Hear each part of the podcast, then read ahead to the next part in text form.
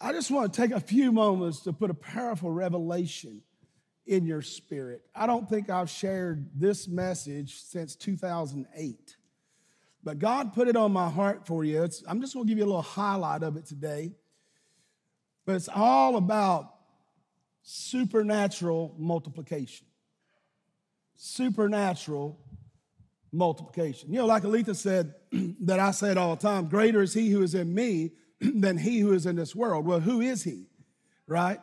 It's our Lord and Savior. We have Holy Spirit, part of the Godhead. Jesus released Holy Spirit so that he could live in us and around us as we receive him as Lord and Savior. Jesus is the embodiment of grace. He is grace. We are saved by grace through faith. Even Romans 5 proves that out through scripture that Jesus is grace, that he is the second Adam that came to take care of and fix what the first Adam messed up. So I want you to say this Jesus, say this, Jesus is the embodiment of grace.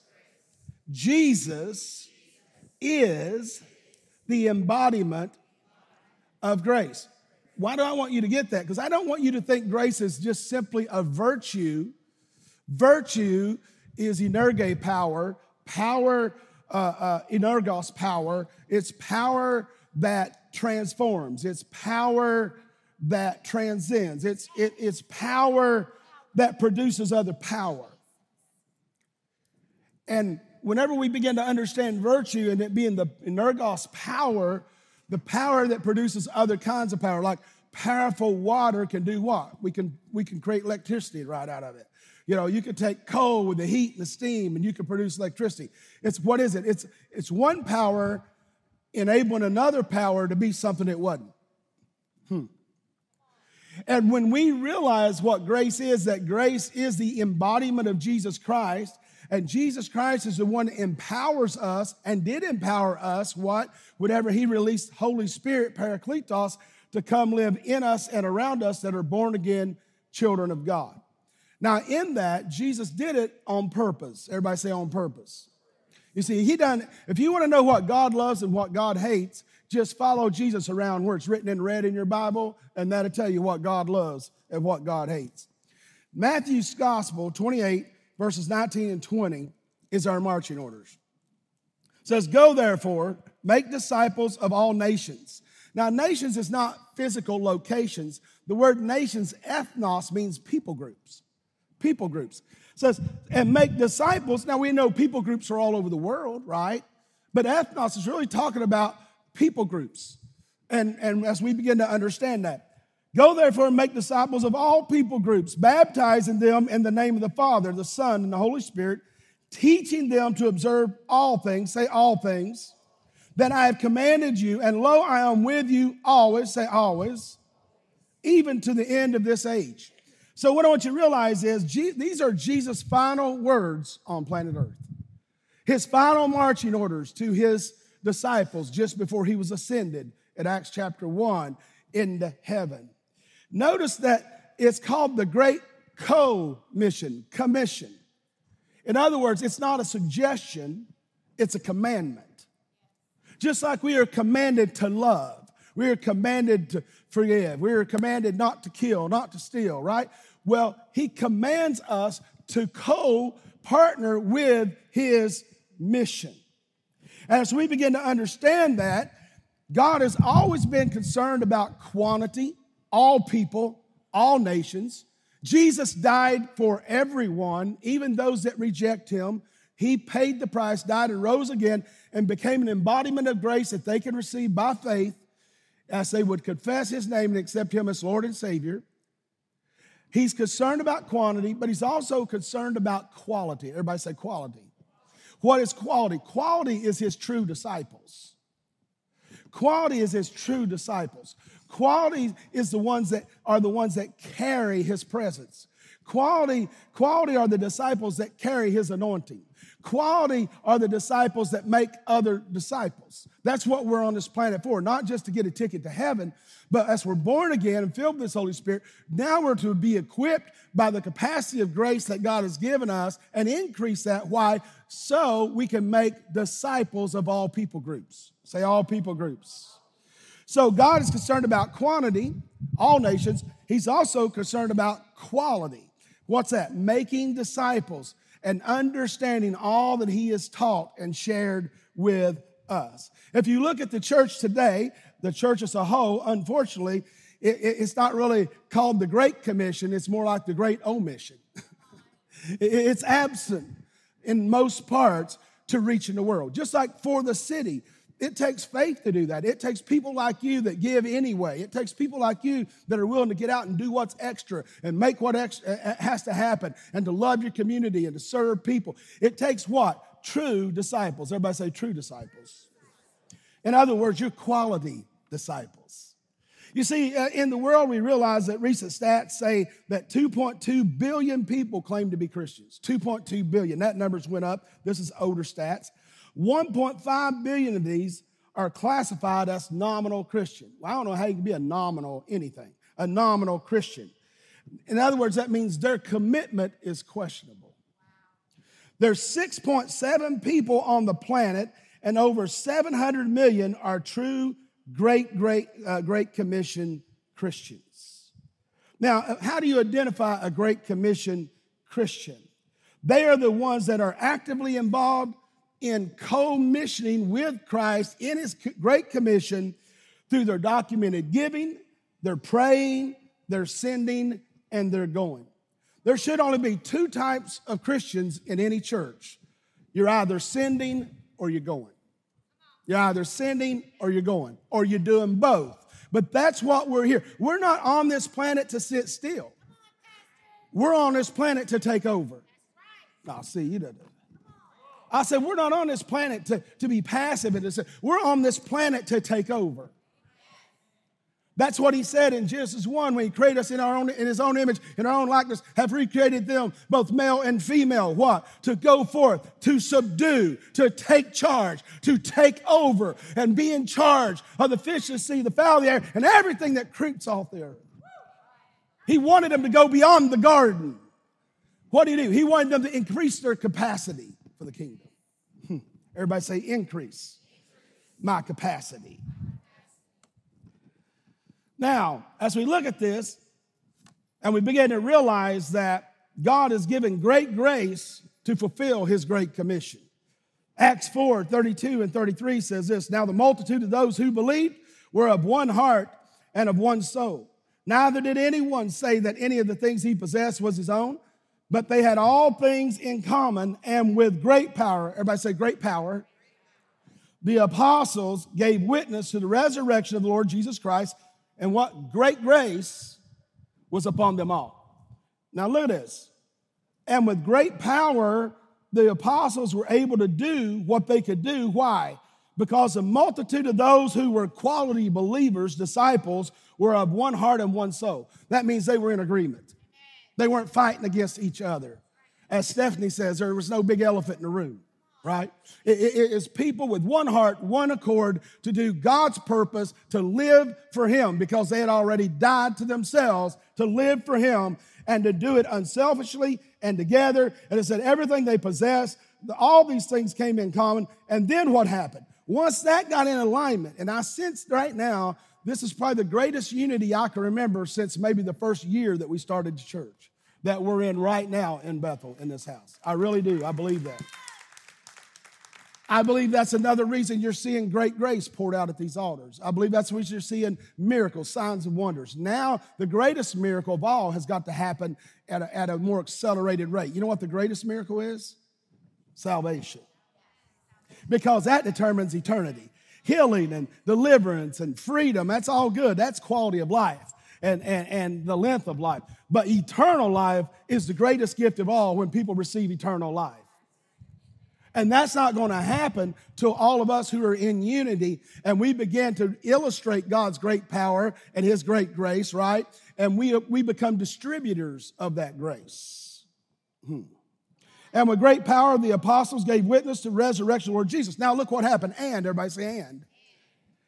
Once the, the quality disciples did what they were supposed to do, it released the office holders to do what they're supposed to do. Did what happened? Then great grace came on everyone. Say, everyone. All of them. Great grace. Well, well, well, what is grace? We've talked about that recently. What is, what is grace? Let's look at that for a second. We all know this one term, and it's one of the definitions God's unearned, undeserved, unmerited favor. Now, unless you really understand the true definition, a spiritual definition of, definition of favor, it just seems like a sentence out of a dictionary. But I don't have time to go into that. You've heard me preach about favor. Here's the definition I love comes, comes from Bishop Abioye, the number two person in the ministry that's over our covering under Bishop Oyedepo. And here's what he said grace is grace is divine enabling, a divine enabling made manifest in a mortal person. Divine grace is a divine enabling made manifest in a mortal person. It's all, it's what is it? It's divine enabling. What's divine? Theos, Godhead, Father, Son, Holy Spirit. So as we begin to understand, and that's why anyone who operates at a high capacity of grace will minister with a sweatless anointing. Pastor Bill's going to be joining me. We're going to co preach next week as we pray over our new members. We're going to have a ball. Pastor Bill Walton and Ben him. We're going, we're going to tag team. You better look out. We're going to have fun next week. But he and I, we're like, Bishop Oyedepo walks in a sweatless anointing, and we've been, man, we've been seeking. I want sweatless anointing. I want a sweatless anointing. I want where it's no work on my behalf. I just show up and God shows out. Amen. Now, 1 Timothy, Paul said this, 1 Timothy 1, verses 12 through 14. I'm just setting you up here. Said, I thank Christ Jesus our Lord who has enabled me. Everybody say enabled. Because he counted me faithful. You see, it takes commitment on our end of the covenant to get what he has on his end of the covenant. He counted me faithful, putting me into the ministry and the grace of our Lord. Remember, Jesus is the embodiment of grace. What is grace? The divine enabling, empowerment, ability of God working in you. Hmm.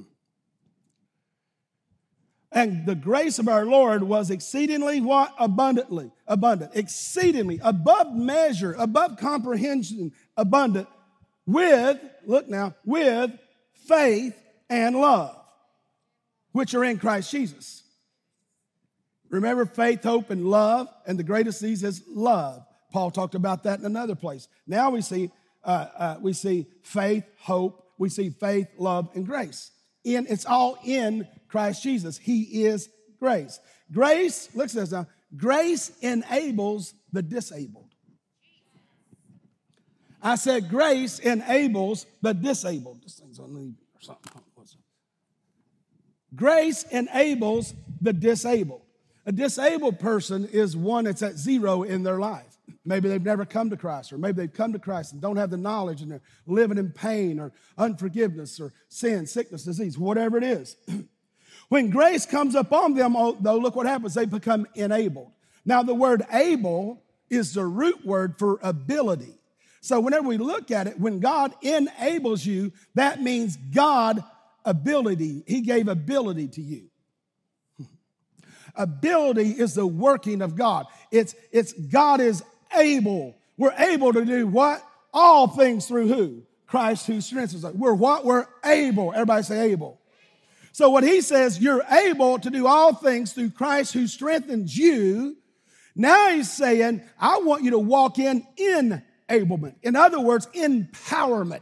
You're not just in a powerful service or a powerful relationship. You are power. You are able. You have the ability because of the grace in you, not because of you. Religion has uh, uh, basically taken the power out of the body of Christ because religion, you know, says that you got to earn it, you got to have merit for it. Well, you couldn't earn your salvation. How you going to earn anything else? A gift is a gift. Hmm. The enabled is the one who perhaps could do something before. Someone that's unable is, is someone who happens to do something before, but now they're in a critical situation. The pressure's on, the conditions are awful, and they cannot continue as they are. But when they're unable, God enables them too. And he strengthens them too. How does it come? It comes through grace. Paul said, furthermore, uh, for that he counted me faithful, putting me into the ministry. He counted him faithful. What? To because Paul trusted God. So great, the Great Commission that you and I are to be doing and living out for God right now, what is it? That is our license to be enabled by God, releasing the ability of God in every situation and, uh, and every person that comes into contact with us. It's the kingdom role that we have to increase our, our capacity so that we can distribute God's grace. Everybody say supernatural multiplication. So, what I want to talk to you about the next few minutes is really, really important. It's very, very significant to you. And what is that, Pastor? I'm going to talk to you about your capacity. What does that mean? That means the potential of something being filled. Your capacity, your capacity of volume, or your capacity of output, your capacity of strength. And then I'm going to talk to you not just about your capacity, but your distribution. You see, if God can get it through you, He'll get it to you. But if all you do is become a barn that nothing happens, all that capacity is going to rot if you don't use it.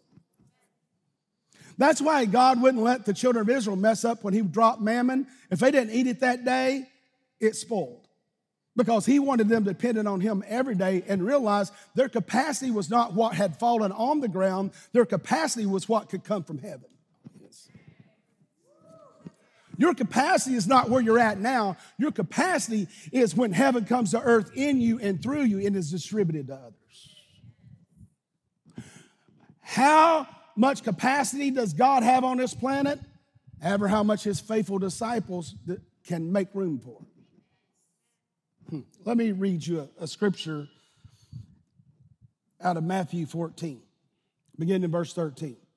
When Jesus heard it, he departed from there on a boat to a deserted place by himself. But when the multitudes heard it, they followed him on foot from the cities. And when Jesus went out and, and he saw the great multitude, and he was moved with compassion for them and healed their sick. When it was evening, his disciples came to him saying, This is a deserted place and the hour is already late. Send the multitudes away that they may go into the villages and buy themselves food. Now, this is what religion does. Religion is not all bad. Religion is just kind of like having, you know, an order of habits and things we do. But Jesus also said in another place in the Gospels that religion is the thief of my power. In other words, when your methods and strategies come before my power and my truth, they're a hindrance.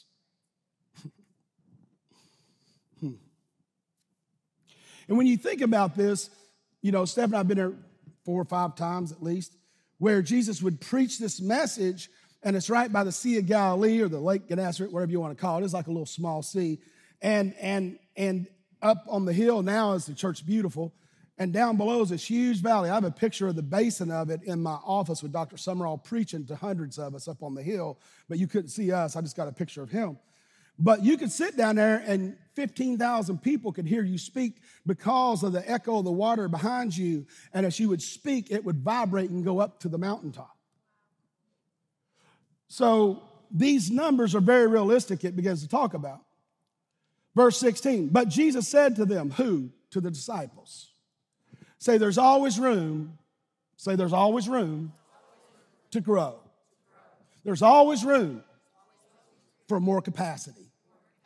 I must make it to receive it.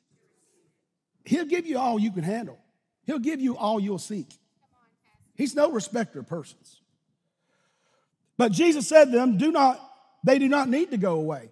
He said, You give them something to eat. Oh, We're going to get to what their capacity was five loaves and two fishes. That's what, and it wasn't even theirs. As a little boy, they took it from him. Maybe he probably sold it. But, but uh, they knew their capacity. What? Give, give them what, Jesus?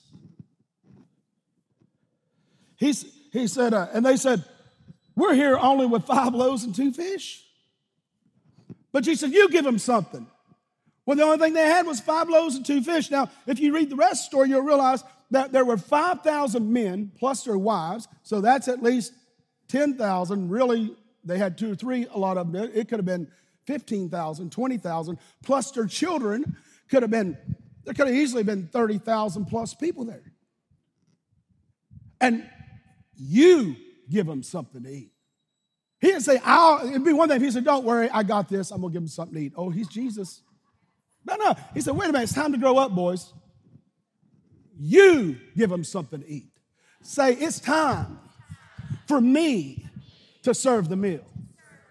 It's time for me to serve the meal.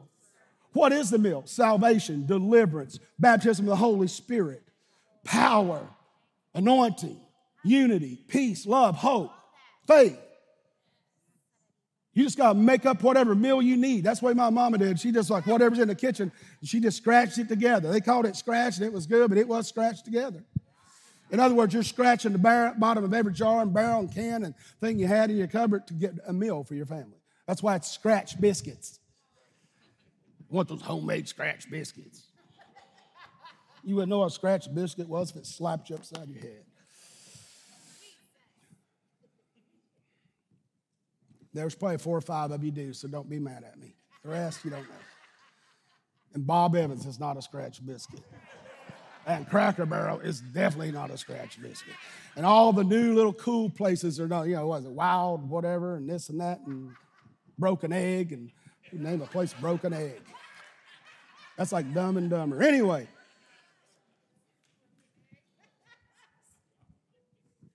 Say he's meddling.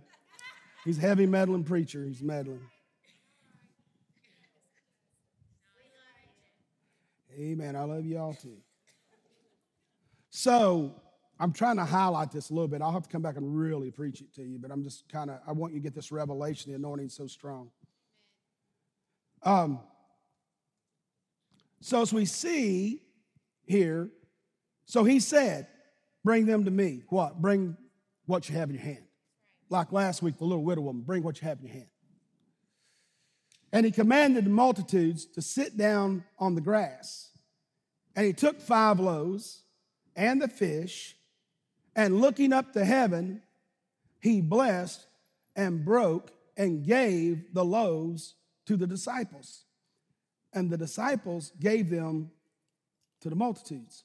So they all ate and were filled and they took up 12 basketfuls of fragments that remained. And now those who had eaten were about 5,000 men besides their children. Now, wait a minute. He took five loaves of bread, people. Here, you guys on the front row, come on up here. Come on, you all here, y'all come over. Come on up here. He took five loaves of bread. And he had, he had about at least 70 disciples there at one time. He had more than that at one time. But look at this. And he just said, he, what did he do? He broke it and he blessed it. He broke it and he blessed it. The blessing of God is ever ending. The blessing of God can never cease. The blessing of God is never overdone or out of order, right? The blessing of God is, is supernatural multiplication of anything it touches. He broke it, he blessed it, and he gave it.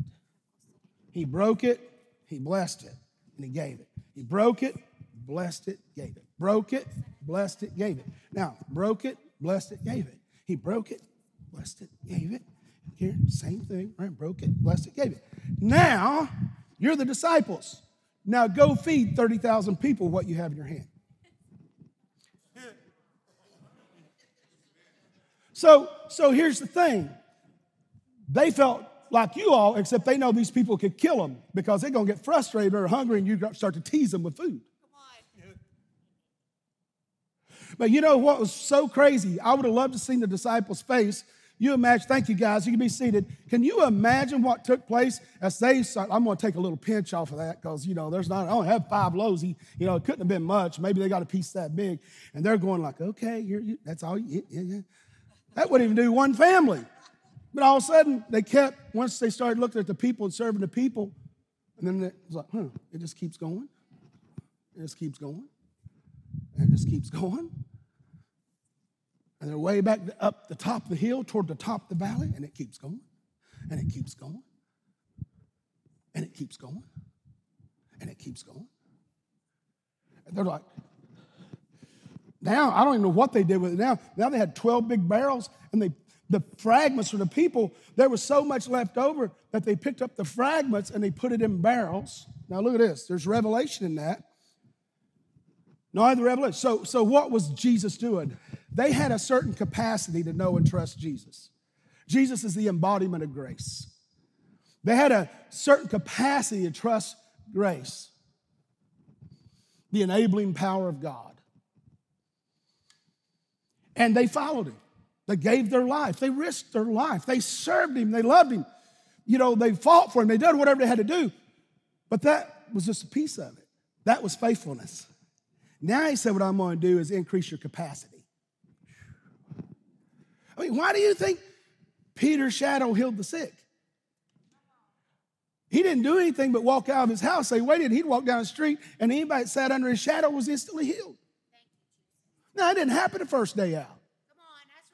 But as he kept increasing his capacity to receive grace, he kept increasing his capacity. So Jesus was jump starting their capacity. Now, he just found out John the Baptist was killed, and he just told him at the last feeding hole, said that there's been none greater than John the Baptist, no prophet greater than him that's ever lived.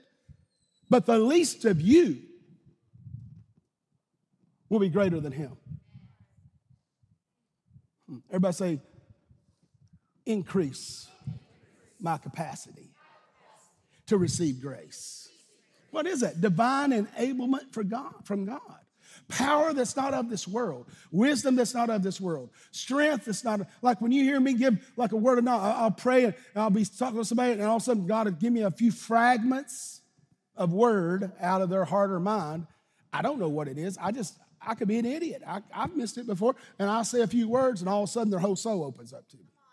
Well, where's that come from? That comes from the mind of God. That's a gift that I can only operate when He allows me to operate in it, but it's His gift. It's part of His, the, the Bible calls those nine gifts of Spirit the grace gifts because they're not our gifts, they're His gifts. And it works like that with faith. It works like that with anything that God wants to do in your life. But He's not just doing it for you. Say, He's not just doing it for me.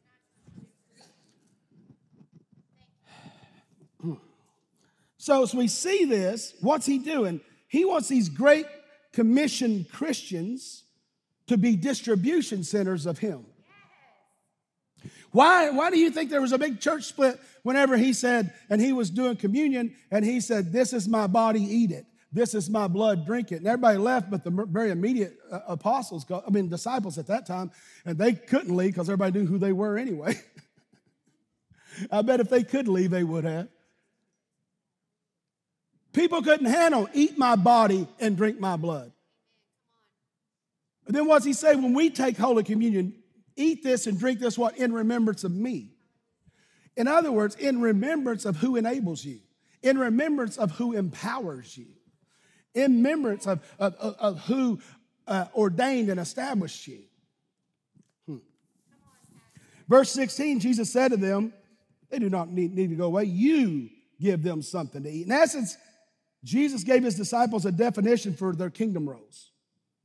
Here's your definition for your kingdom role. Here, here's God's will for your life to increase your capacity of grace and become his distribution centers. Increase his your capacity to receive his grace, his enablement, his power. What? To become distribution centers of what? Of his enabled power, of his grace, his creative power, his strength, his mighty power any kind of thing you, His grace, His grace could create food and bread already cooked and done instantly. His bread, his, his grace could change the weather instantly.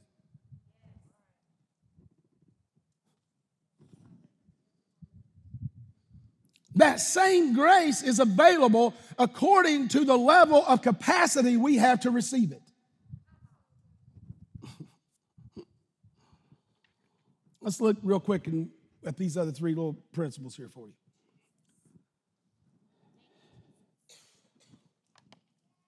So, if it's based on what I can distribute, is based on the capacity I have to receive it.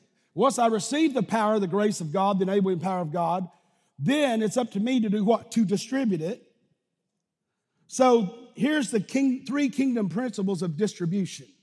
Three kingdom principles of distribution. Principle number one your capacity is multiplied when God breaks off your limitations. That's what Supernatural September is all about breaking off your limitations. That's what's been going on here really since the, the last weekend of uh, August. What's God been doing? What Pastor Steph and Aletha and all them guys are doing, Aletha them, well, they, they're breaking off your capacity, they're breaking off limitations off of your life. Limitations to receive healing and freedom and deliverance and love, right? Jesus was breaking the limitation on the loaves of bread. He demonstrated what are you concerned about? Can you follow me? What are you concerned about where I send you? What are you concerned about what I tell you to do and do it when I tell you? If you think you're limited, I, I could do this with bread. How much more can I do with you? He illustrated an I uh, say animate object that had to be created. And here's what's crazy. He said, The way I want to increase this in your life, I'm going to let it be created in your hand. But it won't multiply until you distribute. And every time you distribute, I'm going to multiply it. Every time you distribute, I'm going to multiply it. Every time you distribute I'm going to multiply it. Every time you distribute I'm going to multiply it. So going out for the city is important. Going out with Brandon and those guys, you know, and, in the sex trafficking is important. Going out here with Miss Kathy and distributing food is important. Going out here with Terry and them and bringing furniture to people is important. Going out with David Mullins and, and those guys and, and, and heading out backpacks is important. All these things are important, and there's more than that that's important. It's, it, it's important on whatever you're willing to receive grace to expand the capacity to receive grace, enablement, power of God to do anything. Anything, anything that needs to be done at that moment. What is the greatest gift? The one you need at that moment. Hmm. So Jesus was breaking the limitations of loaves. He manifested the kingdom and it broke the limitation on the loaves to feed just one person. The limitation on those loaves was to feed that little boy. That's that little boy's lunch. That was the limitation. Those loaves could feed one little boy. That's his lunch. So they couldn't have been very big loaves. Jesus was about to demonstrate what? The kingdom of God knows no limitations. God knows no limitations. All we got to do is expand our capacity to receive His power, His grace, and be distributors of it. Religion is the only thing that can really, unbelief and religion are the only two things that can really limit your capacity. Unbelief and religion. And when you allow unbelief and religion to get in your life, if you do get a little glory or a little blessing, you're going to hoard it up and keep it. And it's going to rust away like moth and rust and dust. It all takes it. When you get to heaven, you ain't going to have anything to show God. Religion does what? Attempts to limit your capacity of grace by saying you have to earn your breakthrough. I couldn't earn my salvation. How am I going to earn my breakthrough? That's why services like this flowing are so important. When the team is up here releasing prophetic, the anointing, the spirit of prophecy and power, that's your time. Dive in. It's like when I preached to you a few weeks ago about the troubled water. The angel would come down in trouble, and the one, if you could get into water, the first one in got healed. Don't wait to be the tenth. Don't wait for people. Get yourself up here and get it. Dive. I don't care if you roll on the floor, run, jump, flip. I don't care. Just get it. Because God will not release greater grace on the house until it's distributed. So, if we want to walk in a higher level of capacity of God's power and His grace, then we got to be better distributors. See, God's grace is freely available to all of us, right? He's, re- he's willing to remove any limitations on your capacity for grace. Principle number two your capacity is multiplied when you increase the distribution flowing through your life. His capacity is multiplied when you increase the distribution flowing through your life. Remember, you hear me say it all the time. If he can't get it through you, he's not going to get it to you. It's a kingdom of sowing and reaping. If I want my hand shook, I'm not going to get it shook if I shaken if I don't hold it out. Right? If, if I want tomato plants, I got to sow tomato seeds. If I want apple trees, I got to sow apple seeds. Whatever, the, the, the life is in the seed. Every seed has an assignment. Every seed has an assignment, where it's a lily seed, a rose seed, whatever it is. Every seed has assignment. And the life of the seed is in it, but it cannot come forth until it's sown. You know what happens when it's sown? It's sown. Whatever it's put in, the water, the oxygen, all that crushes the seed.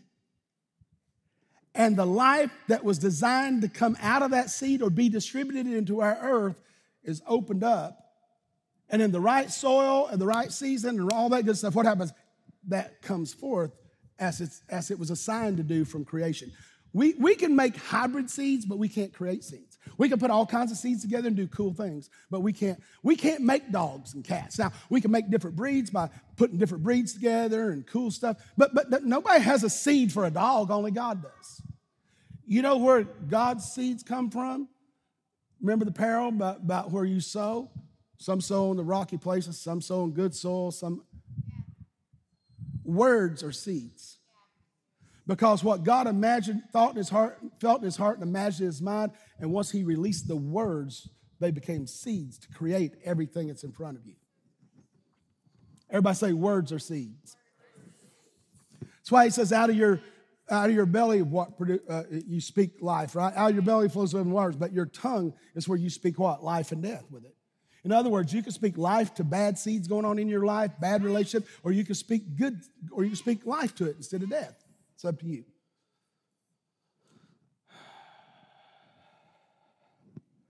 Now, what's interesting, in, a, in another place the Bible talks about when he set them out, he had them set them out in groups, some 30, some 50 different groups around. So as he set them in groups, what's interesting, uh, well, we see it Matthew, Mark 6 when he explained it, 38 and 39.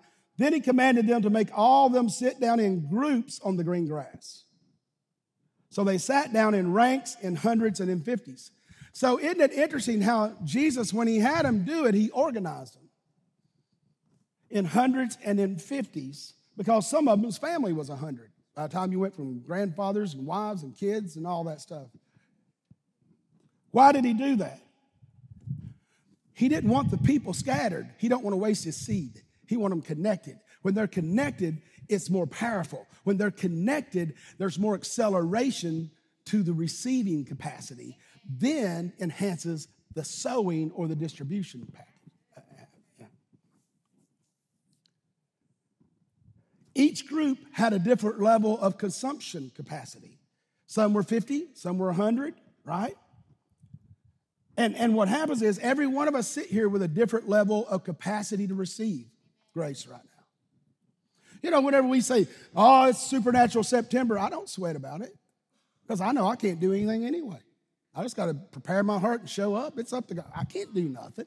I can't save anybody, heal anybody. I can't do anything, and neither can you. You, you just got to increase your capacity to receive that grace that whenever God wants to release it, release it. And as you start releasing that, there's so many in you. I prayed, you got healing gifts, pr- prophetic gifts on your life. You don't use any of it. You say, well, when's the Lord going to use me? He, you've already let it spoil. You need to get back down on your knees and repent and get the anointing back on your life. Until you're praying for somebody, it's not going to manifest until you use it. It's not going to grow.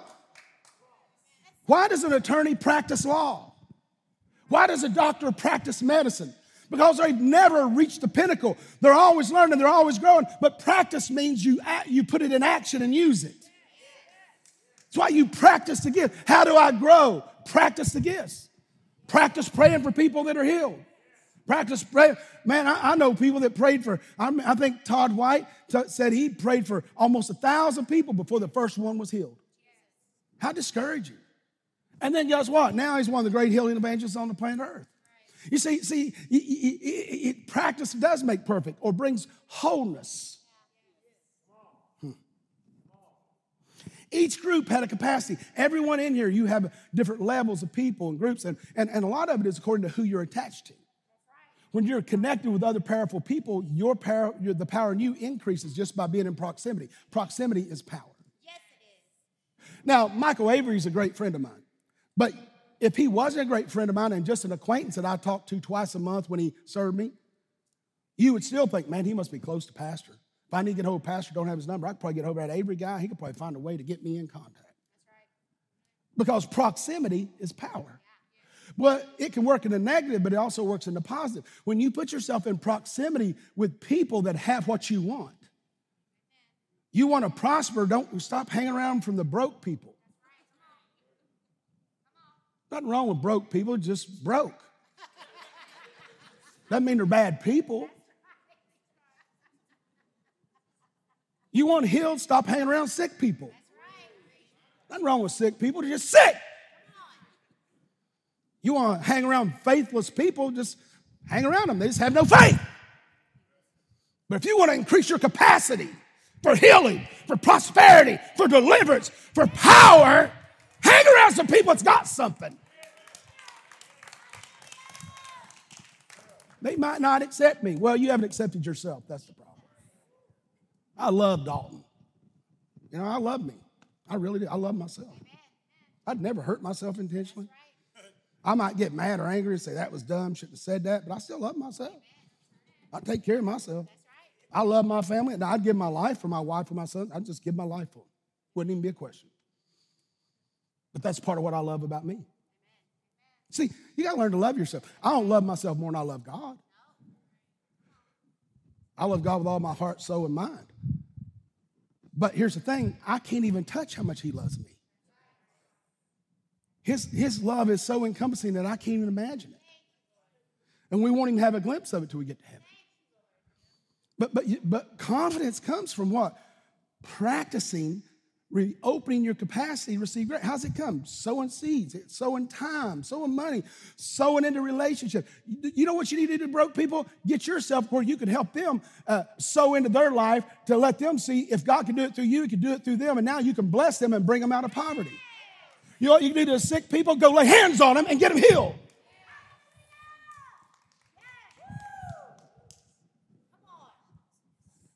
Get yourself free so you can set somebody free. All y'all know is set yourself free. Get on the bus, Gus. Don't be coy, Roy. Some old 60s song. That's about the only thing most church people know about freedom. Freedom is increasing your capacity of power that's not from this world. Jesus, how should we pray? Thy kingdom come, thy will be done on earth as it is in heaven. There ain't no broke people, tired people, angry people, sick people in heaven.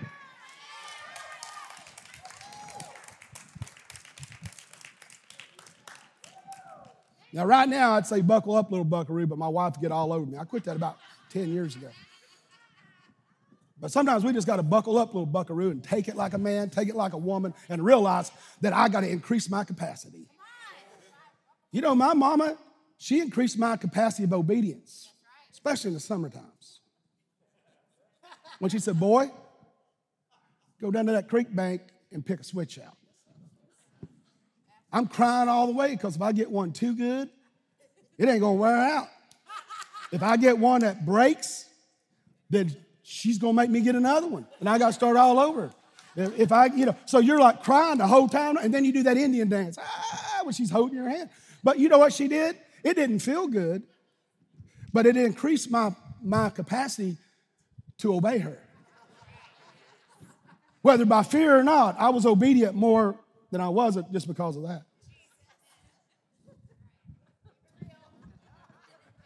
I ain't getting no switch out, but sometimes it might feel like it but it's good. It's increasing your capacity for grace so you can obey the word of the Lord, so you can distribute what He put you on this planet to distribute it. He's got things in you that no one else can get unless you release it. Let me give you a little illustration. We'll wrap up here. So, we did a little bread thing. Let's do this little thing. Here you go. Anybody hungry? Here you go, Michael case somebody's hungry out there. He's a Bengal fan. I knew he'd catch that. You know, so, uh, ah, in the back. No! uh, must have been a cowgirl. I mean, cowboy fan. Okay. and I know who y'all are, so just, you know. Y'all teased me for all these years, and now finally we're winners. Amen. Okay. So, just like these cups here, each cup has a defined capacity, right? Each cup has a defined capacity. Man, I'm heavy meddler today, right? I'm just, man, I'm throwing a heavy meddling preacher, meddling in everything. Anyway, you can forgive me. Maybe God's testing your forgiveness right now. so each one of these have a capacity. There's only two ways to increase this capacity or to expand it. Now, as we look at it, just like the little boy had his lows, right? But look at this. Here, here, here's the capacity of that cup. So now that I fill that one cup up, look what happens. So that's the capacity of that. That cup has its limit, right? But to break the limits of that cup, what have I got to do? That's what the baptism of the Holy Spirit is too. See, you overpour, you overpour. Now, here's the other part of this, which is great revelation. And this is what distribution is about. Now that I've overflowed it, there's nowhere for it to go. It's just being wasted, right? So, how am I going to have supernatural multiplication of that? Oh, like this. Okay, I just filled that up. Now, what's God going to do for me? Oh, okay. Here you go. What's God going to do for me? If He can get it through you, He'll get it to you.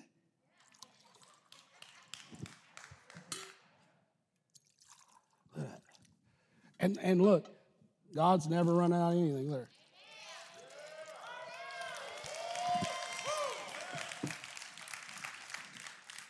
So, many of you have such great anointings on your life healing, deliverance, winning people to the Lord, ministering to people. Many of you have, and, and you do it in this church, a lot of you help people that don't understand how to handle their finances, help them learn and grow in that. There, there's so many cool things. Business people have been growing in this church, and other business leaders helping them and sharing their capacity that they've learned in business, right? But notice, as we begin to look at this, how important it is for us to distribute whatever grace God gives us. Whatever grace, if God gives you grace to, to, to hand out homeless backpacks. Miss Kathy's lived by that all these years. Back when we really didn't have the finances to help, we just started. Uh, and then she just believed. And, and, and she'd make sure she gave everything she had in the shelves away. And then by next Friday, she's still believing for more to come in, and it would come in. But if she tried to hold half of it back just to wait to make sure, then only half would come in, if that. Let me give you a final principle we're going to pray. Everybody say supernatural, supernatural. Multiplication. multiplication. Say supernatural, supernatural. September. That's what this is. Principle number three to increase your capacity, right? When you when your capacity and distribution are multiplied, it creates what? An acceleration of provision. When your capacity and distribution, so I increase my capacity, Boom, I get my cup filled up with God's grace and power, and I distribute what I have. I come back, well, I do it over and over. Before long, I multiply myself over and over and over. And that means every time God fills me, I'm more mature, I'm more confident. I, I, I can handle more of His revelation in His Word, right? What's it do then? Then it creates an acceleration of provision. So when we look at that, when you think about that little boy, right? When, when they ate, and, and the Bible says when they ate and they were all full, all the people in the people groups were full of what? According to their capacity. As a matter of fact, they were so full, they, were, they weren't even hungry. They just threw it on the ground. They were done. I couldn't eat anymore. It's enough. But the word fragment doesn't mean waste, it means a piece of. The fragments weren't a waste, they were a piece. So what happens is the fragments were the remaining loaves. Let me see it. See, see, a lot of times you feel like I've just given so much. I bet Brandon and Kim feels, oh my God, what else can we do, Lord? We're out doing this, we're out doing this, or Miss Kathy and her team, or whoever, the worship team, we're sowing, we're studying, we're getting ready. Everybody, oh, we're serving children's ministry, especially. They're giving, they're getting youth ministry. And, and it's like, I feel empty. I just, gosh, I'm just, man. But don't don't ridicule the fragments in your life because that's what remains. Don't, don't, don't, don't, don't be critical of the fact that you feel like you're running on ministry fumes or love fumes or salvation fumes or grace fumes. So don't, don't be critical about that. No, no, no, no. Just remember that's the, that's the loaves that remain. And let me show you how powerful the fragments are. Those times you go out for the city and you minister. Those times, you know, you minister to people in the hospital or you, you minister to people at work and you're just wore out. Minister to your family, your friend, and you're just, oh, oh, and it feels like there's just a little bit left for you. I, I just gave 95% of everything. I, I got a little 5% of a fragment. But look at the power of fragments.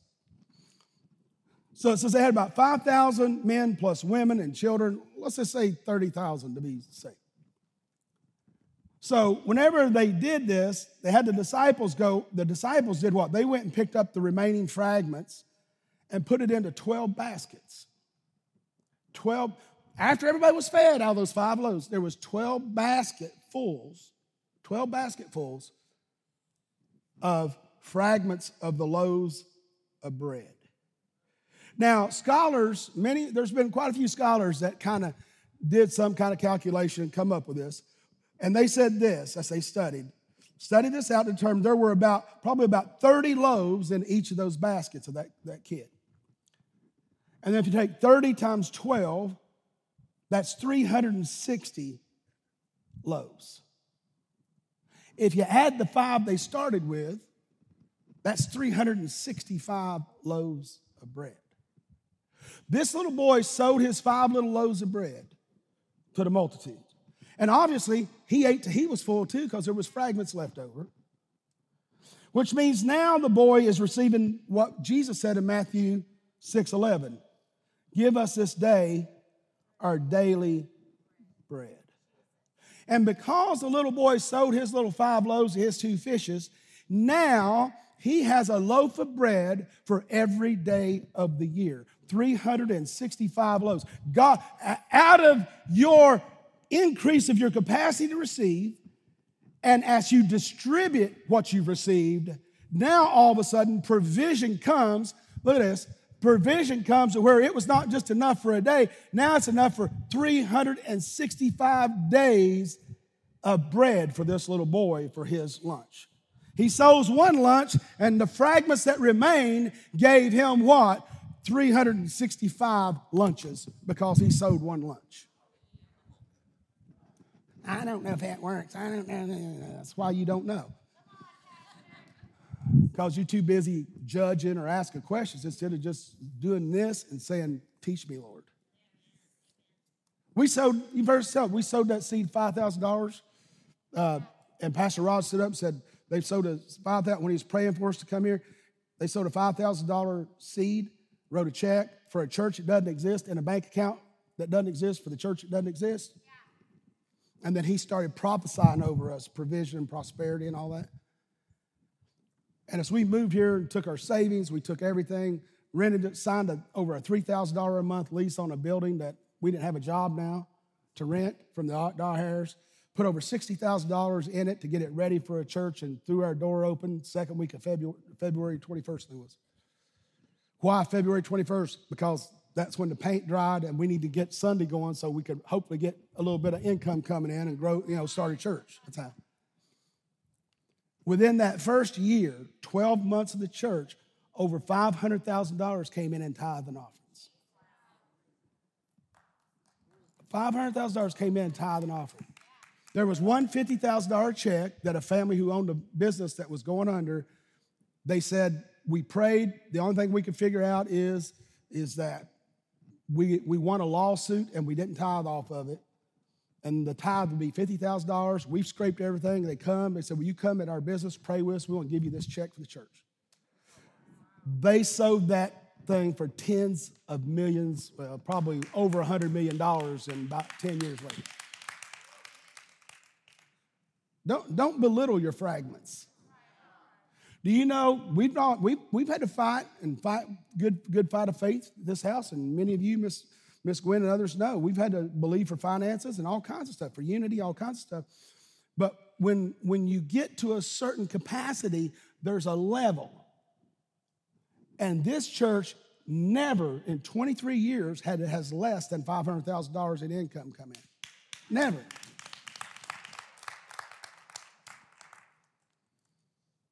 Churches are 50 years old and don't have that kind of money coming with all kinds of wealthy people in them. I don't know how it happens, it just happens. All I know is we got to increase our capacity to receive.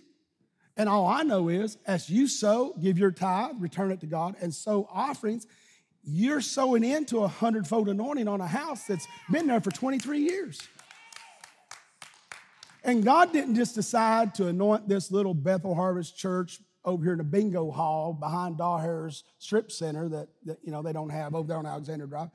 He honored the capacity and the level of distribution Stephanie already and I already had revelation of that we were practicing before we started the church. So the church was blessed not because the church was blessed. The church was blessed because the revelation and our capacity of grace and anointing to distribute, distribute what we had in our hands. And that set the church up for what it is. Could you imagine if we all came together and began to sow and began to serve and began to love and began to win what God would do for us?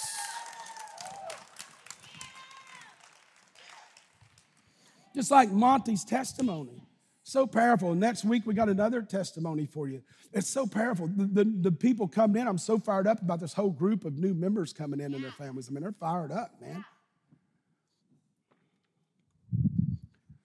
Supernatural September, what's it about? It's about increasing your capacity to receive whatever kind of whatever grace needs to produce in your life.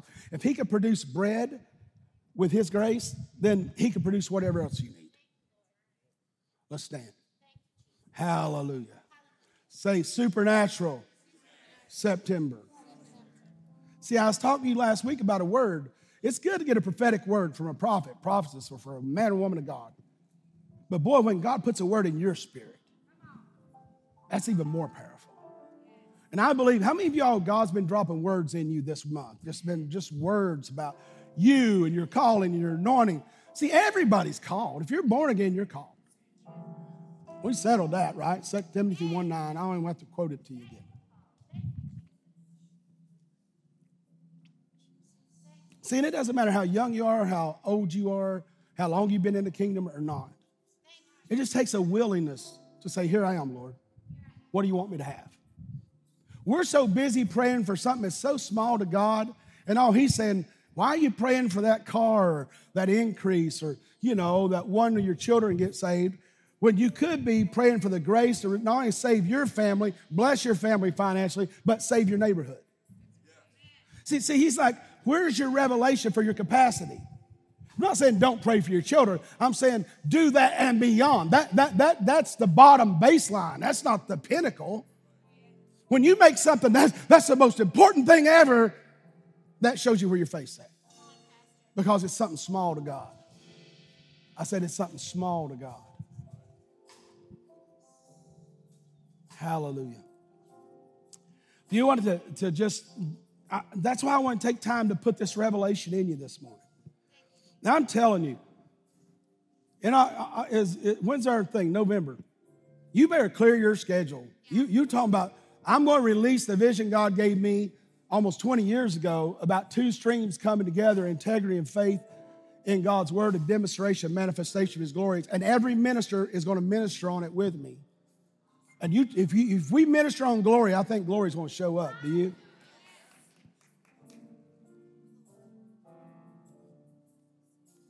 Clear your schedules. You know what it's called? Two streams. And we're going to have it annually. Two streams. You call it camp meeting, conference, whatever generation you're in, but two streams. So two streams gathering. And the first one is manifested glory of God. And that's what every one of us are going to focus on. We're, we're not just going to preach it and teach it. We're going to lay hands, slap, kick, scream, cry, dance. If you're wearing a wig that day, make sure everything's strapped on. Especially you men. Amen. Just see it if you were awake. That's all. Just see it if you were awake. We'll probably have a tunnel of fire one night anyway, brother, in honor of Brother Schambach. Yeah, hallelujah. If you don't know what that is, you won't know it till you see it. You want your capacity increased? Just raise your hands right now. Say this with me Father, I humble myself before you. I put your desires, your purpose, your wants your passion before mine. Fill me, overflow me with your grace. Grace to do your will, grace to overcome, grace to empower, grace to heal, to save, to fill, to prosper, to deliver, to love, to pray. I receive it now, Father. Give me opportunity. No, not give me. Lord, I will take opportunity to distribute it because you gave it to me. In Jesus' name. Believe that. Give God a shout. Give God a shout. Hallelujah.